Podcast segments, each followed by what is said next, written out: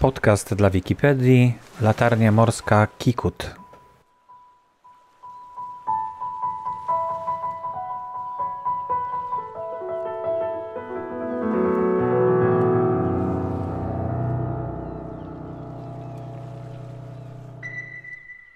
Przed mikrofonem Borys Kozielski.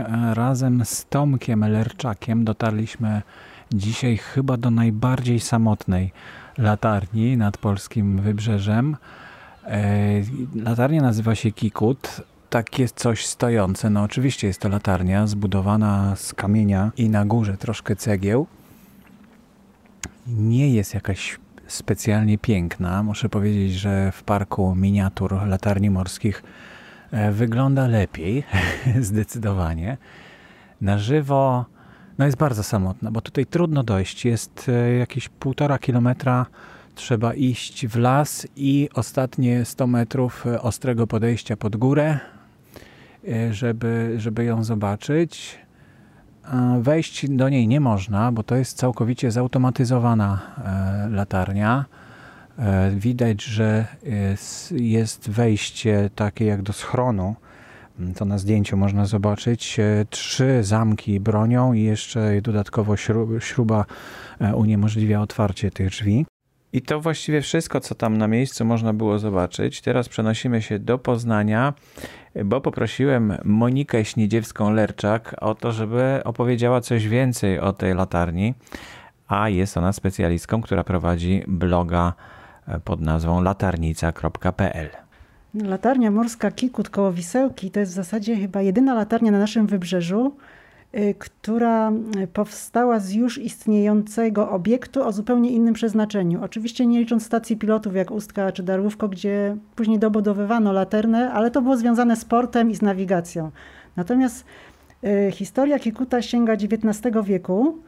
Wtedy też w drugiej połowie XIX wieku rozwinęła się turystyka w tym rejonie. Coraz więcej osób przyjeżdżało na wybrzeże, licznie schodziło na plażę, podziwiało te rejony, ponieważ nie każdy wie, że Kikut to jest taki rejon, gdzie występują bardzo wysokie klify.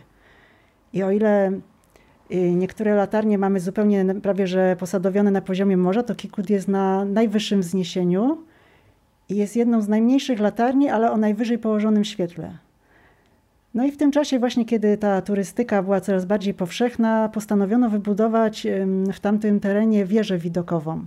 I tak z kamieni Czasami mówi się, że polnych, a czasami, tak ciekawiej to brzmi, wyrzuconych z morza, zbudowano wieżę widokową właśnie na potrzeby turystów, którzy tam przyjeżdżali. No i ta wieża była dosyć wysoka i na różnych poziomach posiadała okienka w razie niepogody. Już idąc wewnątrz wieży można było podziwiać widoki. Natomiast miała też sklepienie zadaszone w razie deszczu, y, taką platformę widokową, gdzie można było oglądać okolice. No i tak sobie ta wieża przetrwała, ponieważ była solidnie zbudowana do czasów XX wieku i czasów po II wojnie światowej. Natomiast wtedy wystąpiła taka sytuacja, że latarnia ze Świnoujścia świeciła w taki sposób, że statki płynące akwenem Morza Bałtyckiego na wschód w pewnej chwili traciły w zasięgu wzroku latarnię świnoujską, a jeszcze nie wchodziły w zasięg Niechorza no to wywołało to potrzebę zbudowania gdzieś latarni morskiej. No i okazało się, że istnieje taka wieża, więc tak naprawdę niewielkim kosztem, o wiele mniejszym niż budowy od początku, można było dostosować, zaadoptować istniejący obiekt na latarnię morską. Czyli ta dobudówka, która tam jest z cegieł, tak? tak to, jest, to jest właśnie widać, to. Tak, obserwując wieżę, dokładnie widać, gdzie się kończą te kamienie polne, a gdzie zaczyna się cegła. I to były te prace wykonane w latach 50. XX wieku. W jakiejś pracowni architektonicznej w Gdańsku y, opracowano projekt przebudowy tej wieży i dokładnie od 1962 roku już działała jako latarnia morska. Z tym, że od razu było założenie, że będzie to obiekt niedozorowany, automatyczny. No, teren jest taki, że rzeczywiście jest zupełnej głuszy, przy jakiejś wisełce, która jest bardzo małą miejscowością. Podejrzewam, że dzisiaj też się nie za bardzo rozwinęła jako miasteczko.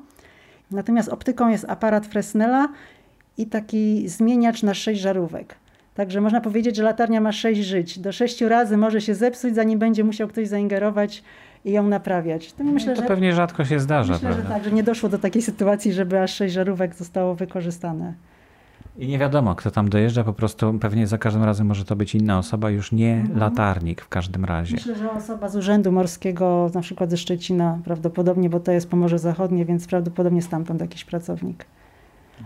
No szkoda, szkoda, bo e, ładny obiekt w ładnym miejscu, e, no ale właśnie widać ten postęp czasu, tak jak mówiliśmy tutaj, już rozmawialiśmy z Tomkiem, że jadąc na zachód coraz bardziej e, widzimy nowoczesność e, w, mhm. tym, w tych rozwiązaniach e, latarniowych.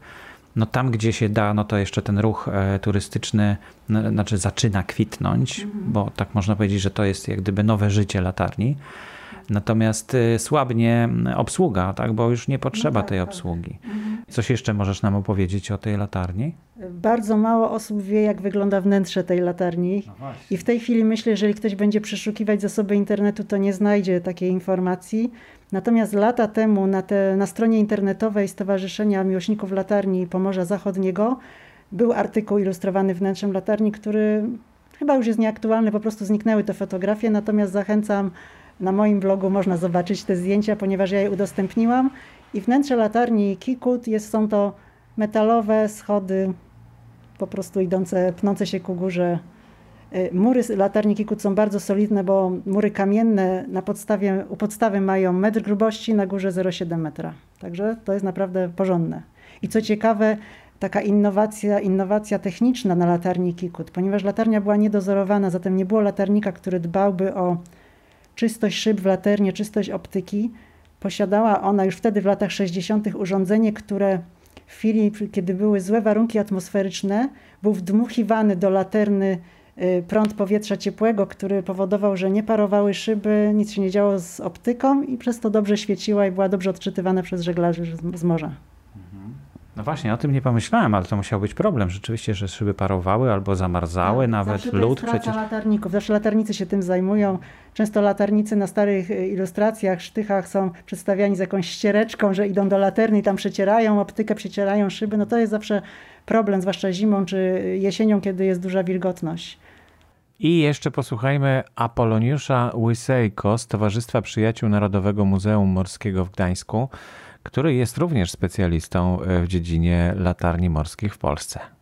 Hmm, pracownicy w Wikipedii, którzy y, odwiedzili latarnię morską w Ikucie, trafili do najbardziej samodzielnej i najbardziej oddalonej od zabudowań latarni morskiej. Latarnia morska w Kikut ma bardzo długą historię, bo mimo, że została pobudowana dopiero w roku 1962, y, początkami swoimi sięga do roku 1840, kiedy na wzniesieniu Kikturm została pobudowana wieża widokowa. Wieża widokowa miała 16 metrów wysokości i była miejscem bardzo uczęszczanym przez, przez turystów. W okresie międzywojennym y, są wiadomości w angielskim spisie świateł, że Mm, administracja niemiecka miała zamiar pobudować tam latarnię morską. Z tego zamiaru nic nie wyszło. Dopiero rozbudowa, y, rozbudowa świnoportu w latach 50. i w latach 60. spowodowała, że administracja morska w Szczecinie zdecydowała się na miejscu wieży widokowej zbudować, uruchomić latarnię morską. Wieżę widokową podwyższono o 3 metry, y, zabudowano białą, białą laterną, umieszczono w środku sześciopozycyjną y, lampę, lampę sześciopozycyjnym zmieniaczem, ale jak to w życiu bywa, postęp techniczny powoduje, że y, również do latarń morskich docierają nowinki techniczne. Został pobudowany naftoport w Świnoujściu i zdecydowano się zmienić urządzenia optyczne w latarni morskiej Kikut i w latarni morskiej Świnoujście. W roku 2016 we wrześniu wymieniono stare lampy, które działały od, od roku 1994 i z Nowej Zelandii sprowadzono lampę LEDową o zasięgu do 20 mil morskich, która w tej chwili funkcjonuje i wskazuje, że w tym miejscu jest umieszczone światło a to jest światło latarni morskiej w Kikucie. Na koniec audycji proponuję posłuchać jeszcze mm, przez około pół minuty charakterystyki światła latarni.